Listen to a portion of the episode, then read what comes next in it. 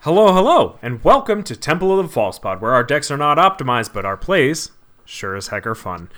I'm Andy, I'm Bruce. and uh, mm, what's the most important part of your deck? Land Land. What do lands do? everything. Everything. Surprisingly, not just make mana.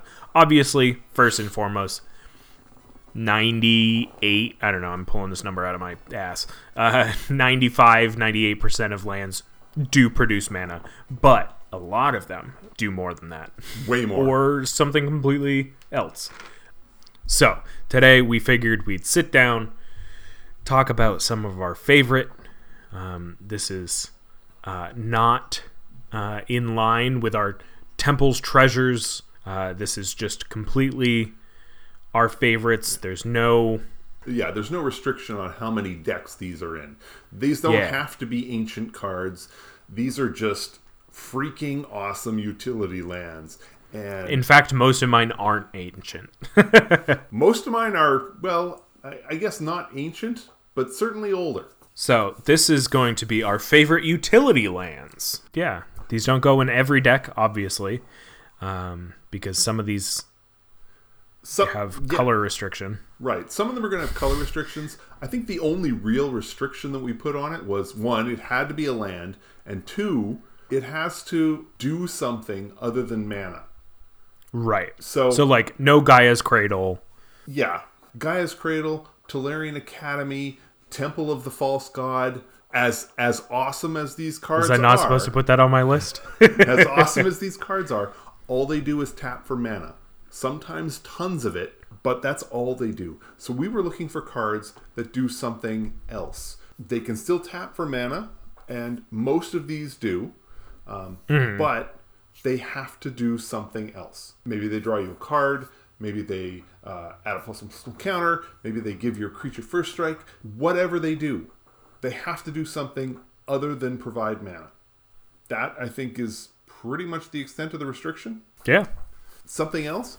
I'm a land junkie. We will be coming back to land very regularly because I love I love this topic. I love it so much. I know when I when I mentioned the topic of of utility lands, I don't think I've seen Bruce smile so much. Oh yes, I love them. Love it. Uh, I'll get things started. How about that? Sure. My first pick, um, I kind of went with the whole cycle actually Okay. uh, of the transform lands from the Ixalan block. You've got things like Legion's Landing, which uh, flips and you kind of create some vampire creature tokens with lifelink. Uh, why I love this cycle so much is because it, it the, generally their enchantments. I think there was also a cycle where they were uh, equipments. Yep. Um, and then when you reach a certain uh, parameter or what's the word requirement, I guess, uh, you transform it, and it turns into a land. So my my favorite out of this cycle is uh, Storm the Vault slash uh, Vault of Cat Cat Catlacan. Wow, I couldn't have chosen an easier one to say. uh, Catlacan. Uh, so Storm the Vault is two blue and red. Uh, legendary enchantment. Whenever one or more creatures you control deals combat damage to a player, create a treasure token. Um, at the beginning of your end step, if you control five or more artifacts, so not just treasures, transform it. Uh, and it transforms to the other side uh, to Vault of Catlacan, which taps for one mana of any color. Uh, I just realized that this only uh, makes mana on the land side um, because it also taps to add blue uh, for each artifact you control. But it, I love this cycle so much because it, it creates not necessarily chaos, but like a like a smaller like goal, like a. It, it gives you a game inside of a game. Yeah, I was just going to say it creates a mini game because Yeah. because then you you know everybody else is left to left to look at this and say okay, the number of ways we have to destroy a land are pretty minimal. The number of ways we have to destroy an enchantment are certainly more plentiful.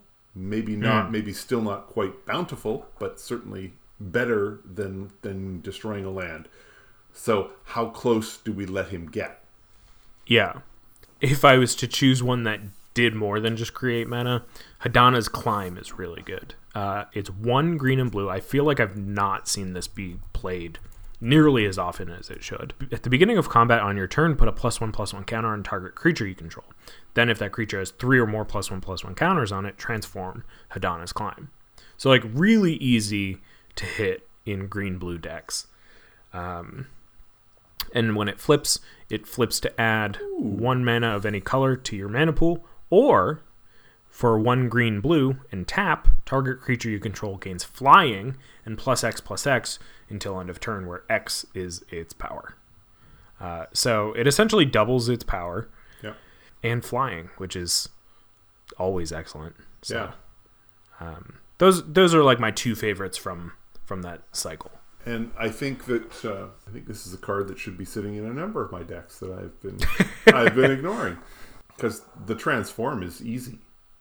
Yeah, absolutely. Three or more on one creature is We're talking about Simic colors fascinating. here. Yeah. Easily, this cycle is some of the best things that we've got out of Ixalan. Um, obviously, some of the the legendary creatures were uh, overpowered and fantastic, but this cycle I feel kind of didn't necessarily fly under the radar, but uh, I feel like there have been many a time where I've pulled one of these out and people have been like, "Oh, what's what what what is that?" So check those ones out. Absolutely. Bruce, what do you got? I'm gonna go old school, way old school. This is hardly uh, a surprise find for anyone. I think anyone who's been playing Commander for any length of time has definitely heard of this card, uh, Maze of Ith. Now, Ooh. Maze of Ith is also the reason I keep saying some of these lands produce mana. Virtually every single land produces mana of some kind. Almost all of them. The Maze of Ith is one of the ones that doesn't. Unless, of course, you've got Urborg Tomb of Yawgmoth floating around, then it does. But um, it's it's one of the only lands that doesn't produce mana. So you're putting this in your deck solely for the effect. Um, obviously, this should not count towards your land count when you're working out the right number of lands for your deck. Anyways, for the two people out there who are listening to our podcast who don't know what Maze of Ith is, it is a land and it says tap it to untap target attacking creature. Prevent all combat damage that would be dealt to and dealt by that creature this turn. Which means you play Maze of Ith, and when somebody attacks you, you pick their biggest creature, or you pick a creature that gets some kind of benefit if it does combat damage to you, or whatever. Choose their biggest threat, tap the Maze of Ith, they untap their creature, but it doesn't deal any combat damage. It's just so perfect. Yeah. The reason why I rate Maze of Ith so highly is because when it's out there and it's not tapped, people don't attack you. And it doesn't matter if it's a guy with, with 20 tokens or somebody who has a Voltron deck. None of them attack you. Because even the guy with 10 tokens who wants to swing at you and knows they're going to make all of their little 1 1s into 5 5s hates the idea that their 5 5 is going to get untapped and not do any combat damage. so they go after somebody else. Everybody wants to maximize their number. Maze of Ith can sit there against multiple opponents, deterring attack after attack after attack. It is so good. So good that way. The only time your opponents have to gang up, they have to recognize the first person to your left when it's their turn. They have to recognize their biggest creature is going to get untapped and not do damage. But it means your maze is tapped, and then then they have to rely on the next two opponents to actually swing in while the maze is tapped. This sounds straightforward, but it virtually never happens. Never. Maze of Ith just continues to do its job just by sitting there on the table, not doing anything. And then the joy is on top of that, you now get to mess with other people's combat. And wow, that's the first time in this podcast when I've ever wanted to use the F word. Real bad! because that's exactly what this card does. It completely acts with other people's combat because I can untap any attacking creature. It's just a target attacking creature. It doesn't say creature attacking me. If somebody has something that, you know, when it does combat damage, they get massive life totals or they get uh, something else, whatever, you can stuff it. And everybody else at the table is just like, thank God. Thank God he stopped him because I had no way to do it. Then you can turn around and say, okay, well, so let's keep that in mind when your combat step comes around. Because I've just stopped yeah. this from hurting you. And it is so effective and it's so clean. And they've made all sorts of versions of this card, but every other version costs extra mana. There, there's always yeah. the extra cost. Whereas the maze can just literally you put it on the table, you put it next to your lands, and you put it just a little to the side. You make sure everybody can see it, it's very clear, and you put it to the side so you don't mess up and count it when you're trying to figure out how much mana you have and how much mana you need to do whatever it is you're going to do this turn. Maze of Ith is it's like a ten dollar card. Um, something cheaper is even from recent as Theros Beyond Death, um, Labyrinth of Skophos, uh, which, like you said, uh, costs extra mana. Um, it taps for colorless or four and tap remove target attacking or blocking creature from combat, which essentially does the same thing. Um, but what I find interesting is that the labyrinth doesn't untap the creature, which I feel like could be like a way to like in certain circumstances be a little better than right and i think yeah i think that's how but you're also paying for extra mana. That's how you justify the four. Yeah. Um like mystifying maze is another mm. is another one I, wouldn't call it old school but it's certainly a little older it taps for mana so that's mm-hmm. that's better um, you can spend four and tap it and you exile the target attacking creature and opponent controls so it just goes away and then at the beginning of the next end step, return it to the battlefield tapped under its owner's control. Ooh. And so one, under its owner's control. So if somebody has stolen it, you have a way to get it back if it's yours, or you can return it to somebody else. So there are benefits there that Maze of Ith don't doesn't offer, but it costs four. Mm. So it's it's not cheap. But you know, so Mystifying Maze does something very similar, but at the same time, it does have a little bit of difference. Um, and I do like what it offers. But the reason I've chosen Maze of Ith, it's free. If it means that the person gets their creature back untapped, well, okay, that's a price I'm willing to pay. Better than just taking it to the dome. Yeah. Andy, what do you got? Oh, so many. Um, my next card, pretty well known. It's called Alchemist's Refuge uh, taps for one colorless mana, or blue and green and tap, you may cast non-land cards this turn as though they had flash. Um, so for three extra mana, essentially, yeah. you get to play your sorceries, your creatures, um, your enchantments, your artifacts as though they had flash. It's a much cheaper but uh, harder to manage version of of uh, Vedalken Orrery but yeah, the Vedalken Orrery it demands a bigger initial outlay. Right. And obviously, on turns when you don't need it, you don't get to tap the orrery for a mana.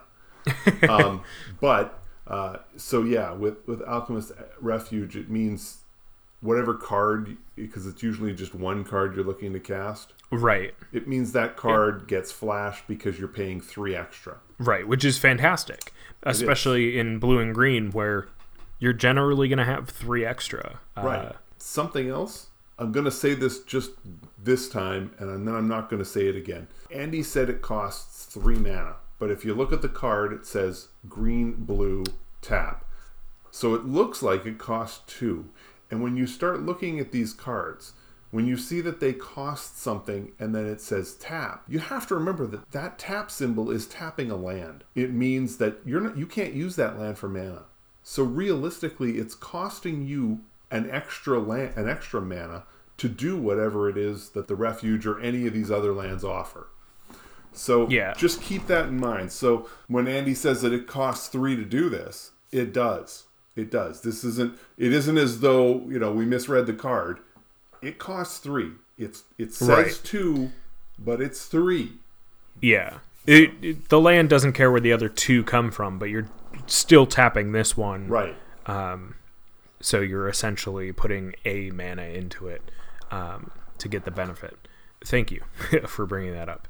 Um, this, though, like adding three to a green or blue or colorless spell uh, to give it flash is, I feel like, really, really strong. Um, obviously, those colors are very strong, but, um, you know, if you have something that you know your opponents won't like and want to get rid of it immediately, just wait until it's almost your turn and then this helps you flash it out and bam, it's your turn and you get to use it. Uh, I especially like Alchemist Refuge.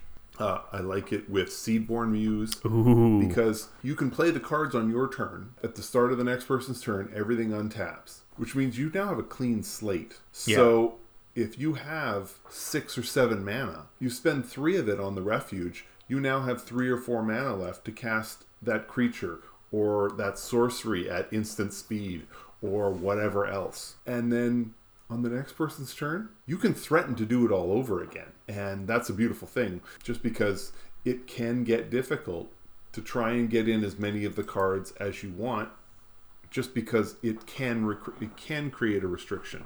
I mean, obviously, once you're into the late game, when you've got 12 mana or or 30 mana, three seems like nothing, but yeah. it's it can be a little tough. There's a, a number of times when I have played it and overvalued it to the point where I will look at my hand and say I want to play this stuff at flash. Go, but I've given up an opportunity to play two cards on my turn, so I can play one at flash speed later on. So you do have to be careful with that, but there is no denying the benefits of Alchemist Refuge. There just isn't. It's it's a great card. Something I got to do. I was playing the, a deck with Alchemist Refuge in it, and we had re- gone around the board. It was my last opponent before my turn, and I had nothing. I really wanted to play at flash speed. There, I had no, and I had no instants or anything in my hand. It was it was it was going to be a dead turn, and then I thought, okay, well, you know what? I do have this card that I could play. It doesn't matter when I play it, but I'll maximize the use of my mana. But what I did was I tapped the Alchemist Refuge for its ability mm-hmm. at the start of his turn. I said, hang on. Tap, tap, tap the Refuge. I can play non land cards as though they're flash for the rest of your turn. And then they looked at me and he said, okay, so what are you playing? Nothing I'm not telling you. nothing. and then I just sit back. And now he's wondering. I mean, he's not thinking about a counterspell. He's thinking about a creature that's going to jump out and block. Hmm. So now he's looking at his combat step thinking if I swing at Bruce, he's probably just going to block and kill whatever it is I play. I was looking this as, well, you know what? I got a 2 2 creature. Better to use the mana up now. Hmm. So I was waiting for the end of his turn to play that out. But in the meantime, he's looking at this going, what pit of ugliness is going to come out and stuff my combat? It was very effective. Uh, and I got to do it several turns in a row just because of the way it worked out.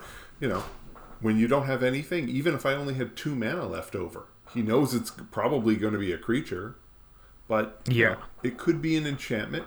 Could be, like you said, it could be sorcery speed removal. Could be a signet. Why not? I mean, Yeah, right. you know, if you I'm if playing- you got it, might as well. I was playing blue green. It wasn't a signet, but Hmm. um, in any event, it was just it was another way to use the refuge. yeah. So yeah, Um, yeah. Um, before we go any further, before we talk more about more lands, uh, we have a sponsor for this episode. Oh, boy. So let's go listen to that, and we'll be right back. okay.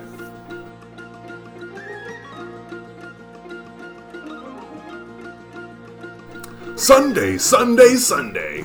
Come down to Nomad Stadium and check out the chariot races. For only 20 zibs, 20 zibs get you a seat in the lower level. You'll be so close, the driver's sweat will be splashing off your face. That's it, 20 zibs for a lower level seat. We'll sell you the whole seat, but you'll only need the edge. And now back to you.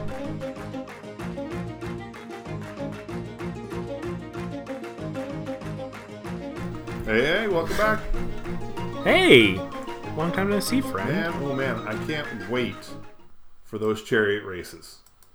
Mm-hmm. Mm-hmm. Okay, so my next card is well, I guess it's cheating because it's every card. Excuse me. Well, it's every land. Vesuva. oh, Vesuva reads, uh, "You may have Vesuva enter the battlefield tapped as a copy of any land on the battlefield." So, if you're in dire need of a particular kind of mana, Vesuva can cover that. If someone else has a Maze of Ith that you really like, you can copy that. If someone else has a strip mine and they're looking to get rid of your land, Ooh. you can copy the strip mine and return the favor to them. Um, or make multiple copies of whatever card you like. Obviously, I don't recommend making a making a second copy of Gaea's Cradle or Tolarian Academy or other legendary lands, but um, there are plenty of other cards. I like the flexibility of Vesuva just because I like uh, I like that it it can fix your mana or it can copy another utility land uh, and I think those are both both benefits. Now, I will say that when I run Vesuva, it's because I am running a number of utility lands, um, whether they're you know the Maze of Ith that I just talked about, whether it's Alchemist's Refuge, if you if you're concerned that one of them is going to disappear. Um, um, so Vesuva, it's one of my uh, it's one of my quiet favorites. it's pretty sweet. It's very flexible, obviously, Yeah. but it also just like does a good job of doing exactly what you need it to do. I mean, I guess unless it's in your opening hand, but just hold on to it. I guess. Well, I, Worst comes to worst, you just make it a basic land. we have talked about this in the past with Temple of the False God. Mm-hmm. um, when you look at your opening hand, we don't include temple as a, as a land. That's that's a that's a dead spot in your hand. So if you don't have the land to be able to run, then you don't include it. With Vesuva, if your goal with your deck is to make it a copy of something beyond what you already have in your hand, then don't include it. Uh, you know, I, mean, I am generally comfortable enough that I'll include it in my opening hand if I've got another dual land or you know a land that allows me to tap for extra mana. Because even then, I will take the Vesuva and go with that. Um, and a lot of times when I run Vesuva, I try to run the Ravnica bounce lands just because then I'm comfortable playing Vesuva as a, a copy of a dual land when I've got all these other utility lands that I really want it to be the copy of. So then I can just bounce it. you play your Ravnica dual, bounce the Vesuva back to your hand, and now suddenly you're playing it out five turns later as a copy of Maze of Ith. Now you've got two mazes, and well, you know that's extra amazing. um, so Andy, what's your next card? Uh, my next card is again just like a small group. It's not necessarily a cycle because they come from different sets. Oh, that's all right. They can still be a cycle. Yeah. So we've got uh, they're all colorless, which is excellent. Um, we've got Arch of Orazca, Bonder's Enclave, um, and then the one I kind of want to talk about more, War Room. Essentially, they come in, you can tap it for colorless, or pay some and tap it to draw a card. Um, so Arch of Orazca, tap it for colorless, or five and tap, draw a card, activate this only if you have the city's blessing. Ca- card, um, strictly speaking, is kind of garbage. Um, it's great if you have uh, a city's blessing deck uh, and you just need the city's blessing um, and are worried about getting wiped before that happening. Um, but overall, paying six mana because it's five and then tap this one as well to draw is not great, but it's very easy to in a lot of decks that run instants. Um, if you're holding up for those instants, and the opportunity doesn't strike, you have somewhere to put that mana. It's a good mana sink. Um, same with Bonder's Enclave. Bonder's Enclave is a little cheaper. It's three in tap to draw a card, but you have to activate this ability if you have a creature with uh, with power four or greater. So a, a, just like a different, uh, Yeah, requirement. Different to requirement. meet. Yeah. Um, and then out of um, Commander Legends came War Room, which taps for colorless or three in tap. Uh, pay life equal to the number of colors in your commander's color identity. Draw a card. So obviously you want probably a like a like a mono color deck or two color deck. Um, I would probably not put this in a five color deck because four mana and five life is a lot to pay for a single card Yeah. for so for four mana and like a couple life, you get to draw a card at instant speed. It's pretty pretty good, uh, and since all of those are colorless, they can go in any deck. So if you're you're worried about card draw, this can be situational for you. You would, Yeah. you mentioned War Room specifically, and I, I do like the card. To me, the idea though is that uh, War Room really its extra ability plays well with the fact that it taps for generic mana. Generally speaking, you want your land to tap for a color because generally that's that's better for casting your cards. However, War Room is uh, easier to use in a deck that has fewer uh, color requirements. So Yeah. if you run it in, say, well, you run it in a mono white deck. in a mono white deck, this reads pay four mana, pay one life, draw a card. That's not bad. And it can easily go into a into a monocolored deck because you've already got 30 plus Plains in there. Yeah, you're not really worried about making that mana requirement right for so adding given yeah card. so replacing a Plains with war room it isn't going to suddenly hurt you whereas if you're running a four a four color or a three even a three color commander pulling one of those lands out even if it's just a basic of one of the colors is reducing your your chances of drawing that color and well you're paying three life to draw a hmm. card. Well, if you're running a three color commander, odds are it's going to be blue. It'll have blue, black, or green in it.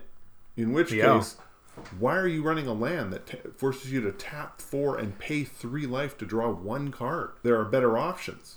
But in a monocolor deck, I really think this works well. I, I don't think that the, the demands on your deck and the demands of the card itself to draw you the card are really all that outrageous.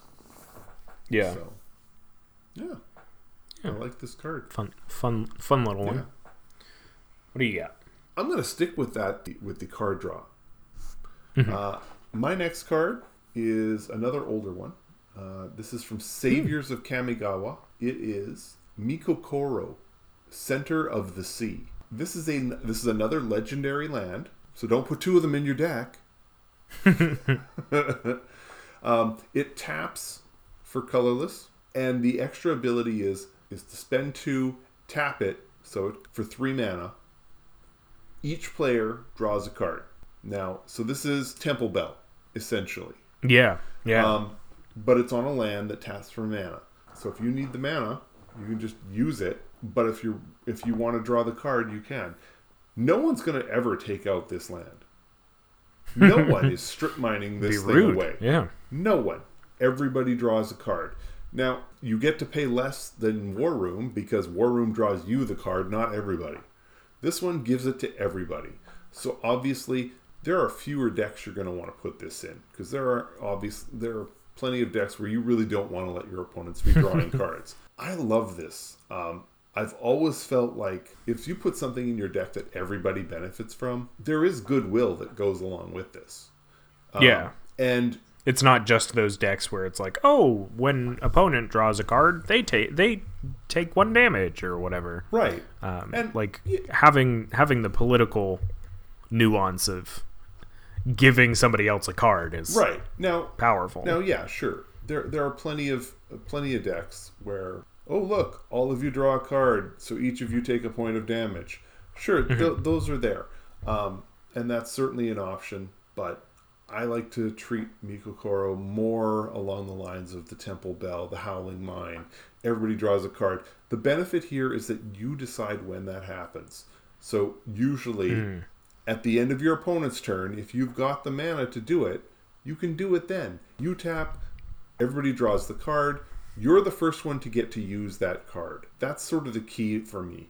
Um, Howling Mine, the big drawback has always been that you draw the card, but it's too late. You're the last one that gets to use your, your brand new card. So it's always been a little frustrating. Uh, Mikokoro gets around that, and uh, that's part of the reason why I rate it so highly. Cards like this, I find I like to use them politically. You know, you look at a card like Edric, where it specifically says on it, attack me, you don't draw a card, attack somebody else, you do. Okay, Right. this does the same thing, except you have to voice it. Like, do you, do you really want to draw a card? Because, you know, I'm happy to have everybody draw a card, but nobody's going to be doing combat damage to me, or nobody draws the card. I mean, that's just how it's going to go. And as long as you make that clear, you know, that attacking me will cost you a card draw, that will deter a lot of people just as effectively as Maze of Ith. You just have to make it known. So it, it does require a little bit of uh, careful diplomacy. I mean, Yeah. I mean, I love that. So, so Andy, what's your what is your last card on this bunch? My last The one. last one. Um, oof. There's a lot to choose from. Um, my last card I'm going to talk about is Throne of the High City. Uh, it's from Conspiracy Take the Crown, so Conspiracy 2. Taps for colorless, or for 4 and tap and sacrifice Throne of the High City. This is the only one that I chose from the like m- like newer lands because there's so many newer utility lands that you have to sacrifice it to get anything done. Um, and that is kind of a pain because like it's your land. You don't want to kill it, uh, especially if it taps for mana. But this is the only one I did because it does something uh, very exciting, which is when you tap it with four mana and sacrifice it, you become the monarch. And with that, you introduce, or you could very well potentially be introducing the monarch to the game. Um, yeah. So Andy, this card, I, I think you misread it. It says tap, add one colorless to your mana pool. It also says uh, four tap, sacrifice it, add way more fun to every single commander game. Period. That's Right? all it's. That's all it says. The monarch is makes every commander game better. It adds it adds a sub layer and it does everything. And the idea that this land can do that at your whim is just Yeah. awesome. Yeah, those who don't know, becoming the monarch means that you get uh, at the beginning of your end step draw a card. Whenever a creature deals combat damage to you, its controller becomes the monarch. So uh, it encourages people to attack, uh, which moves the game along. Uh, otherwise, they're giving you extreme card advantage because you get to just draw a card for nothing. Yeah, you are doubling your card draw if you are the monarch and keep it. Now, you're not gonna. no. You're, you're not gonna keep it. Now, admittedly, what this card says is I can become the monarch, but I choose not to yet. So, um, so if you're running a deck with, let's say, Queen Marchesa, and you are no longer the monarch, well, this is an easy way to get it back. And then poof, hmm. just like that, now you are the monarch.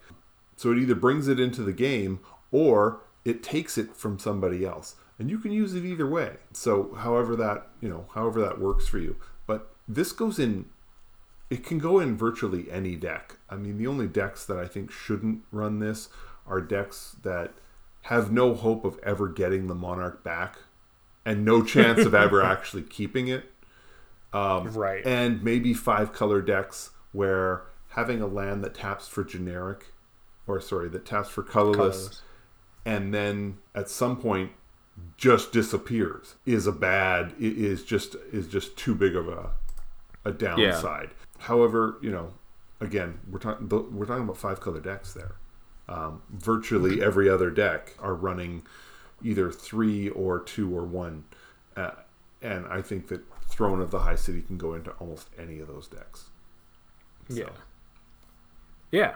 Bring bring more monarchy, please. Yes. Uh, I'm seeing a I- am seeing a theme with a number of our cards where lands let you draw cards. uh, since that was my last card, what is your last card? My last card.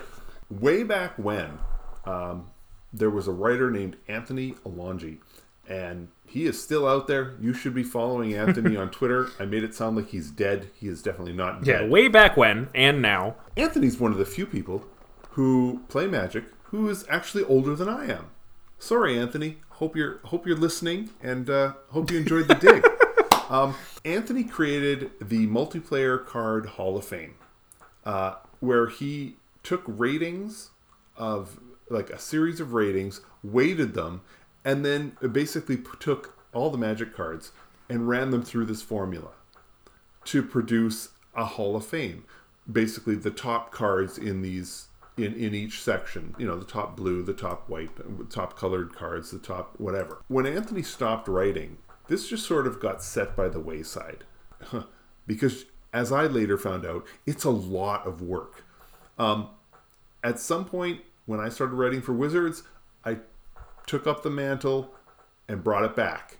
And uh, Yeah. and it was a blast. I really enjoyed doing it. We rehashed everything. I did it again. The card that I'm about to talk about is or gets the number one ranking of lands in multiplayer Magic. Um, keep in mind, this was as of 2014, so it could. You can argue that it's out of date. However, I still think this is a powerhouse card. I love this card, and I try and put it into almost every single deck that has red and green in it because I love seen running a you win with this card so many times. It is it is a, an easy way to, to to to snag wins. The card is Kessig Wolf Run. It's a land it taps for colorless. The other ability is for X, red and green, you tap the land. Target creature gets plus X plus zero and gains trample until the end of the turn. Now, you can do this anytime. So you can wait and see if the creature gets blocked and then just apply it to a creature that's been blocked. So that way you can do trample. Um, you can use it on your commander to ramp up the commander damage. Uh, remember, this is going in decks that have red and green, so they tend to have a lot of mana. So X can often be big enough to just kill somebody outright. This card, when I use it, often I will let it sit for several turns and just tap it for mana. And then everybody forgets it's sitting on the battlefield. I'm not hiding it, it's just sitting there.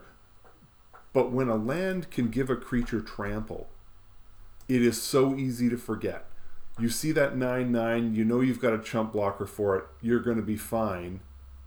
And then suddenly, I tap Kessig Wolf Run where X is zero. So I hmm. need Kessig Wolf Run, a mountain, and a forest. I only need three. Tap that, the creature doesn't get any power bonus, but it gets trample. And when you're playing with green creatures, you got a 9 9, a 12 12, whatever. They're swinging in, and suddenly that 1 1 they threw in front of it to chump absorbs one point of the damage instead of all 12. And you're spilling over and doing a ton of damage to an opponent with one of the creatures. I've put this in token decks. I've put this in Voltron decks. I put this in in in decks in decks where there's only 10 creatures. I put this in decks where there's 40 creatures. It it just goes everywhere. And after all I've said about it already, the card doesn't specify that it has to be your creature. So if an opponent has a commander that's swinging in and you didn't have anything to do on your turn, so you're sitting there with 12 mana. When they swing in, you can now add, you, you can make X9. Mm-mm-mm. So I can take an opponent's commander who's swinging at somebody else, add nine points to it, or just give it trample. you know, what if somebody's swinging in with a three-three death touch? I mean, maybe they're maybe they're throwing a one-one in front of it to just chump block and and and know that it's going to die. Well, now I'm giving it trample and making it bigger. Or or they're swinging in with a massive creature with the idea being, you know, they were going to get some kind of benefit by just attacking.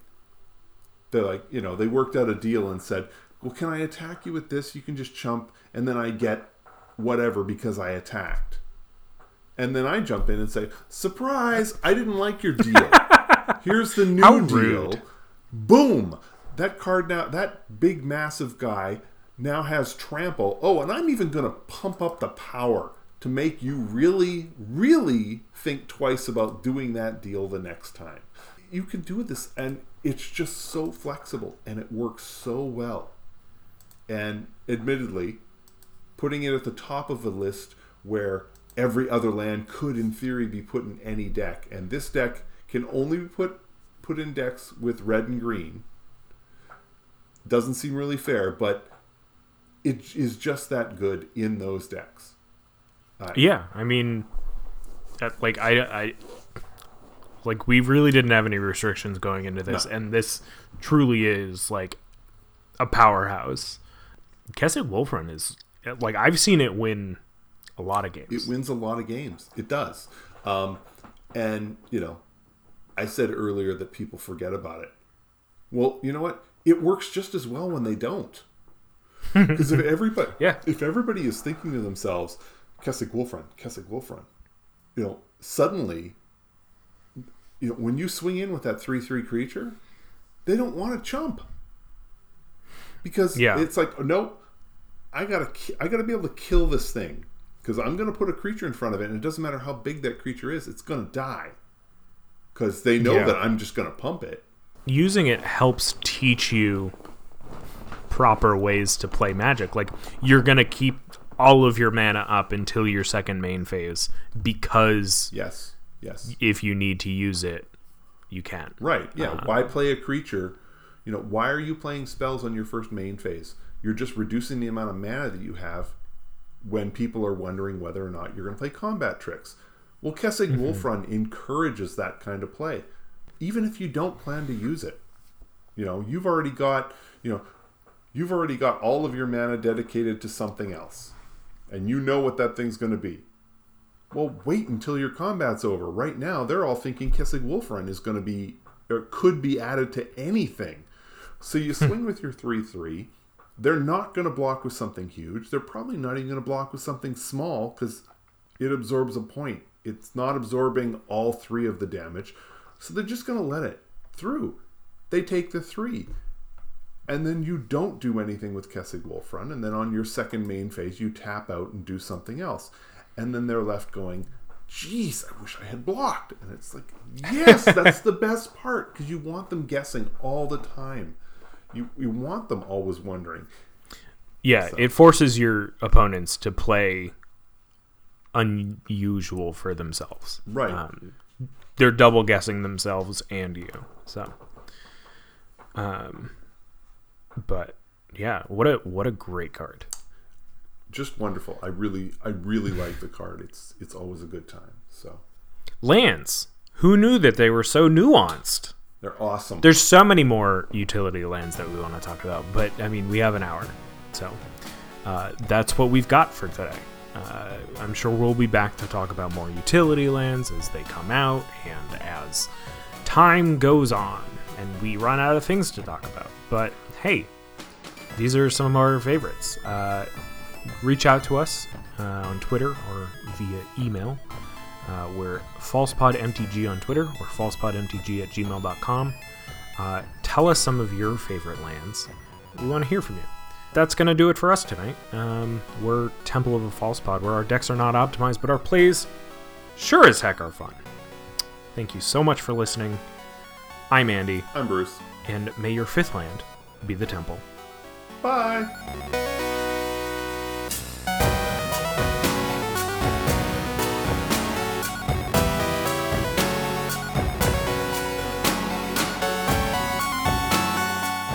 Hey everyone, Andy here. Thank you so much for listening to this episode of Temple of the False Pod. Just a few housekeeping things here at the end of the show.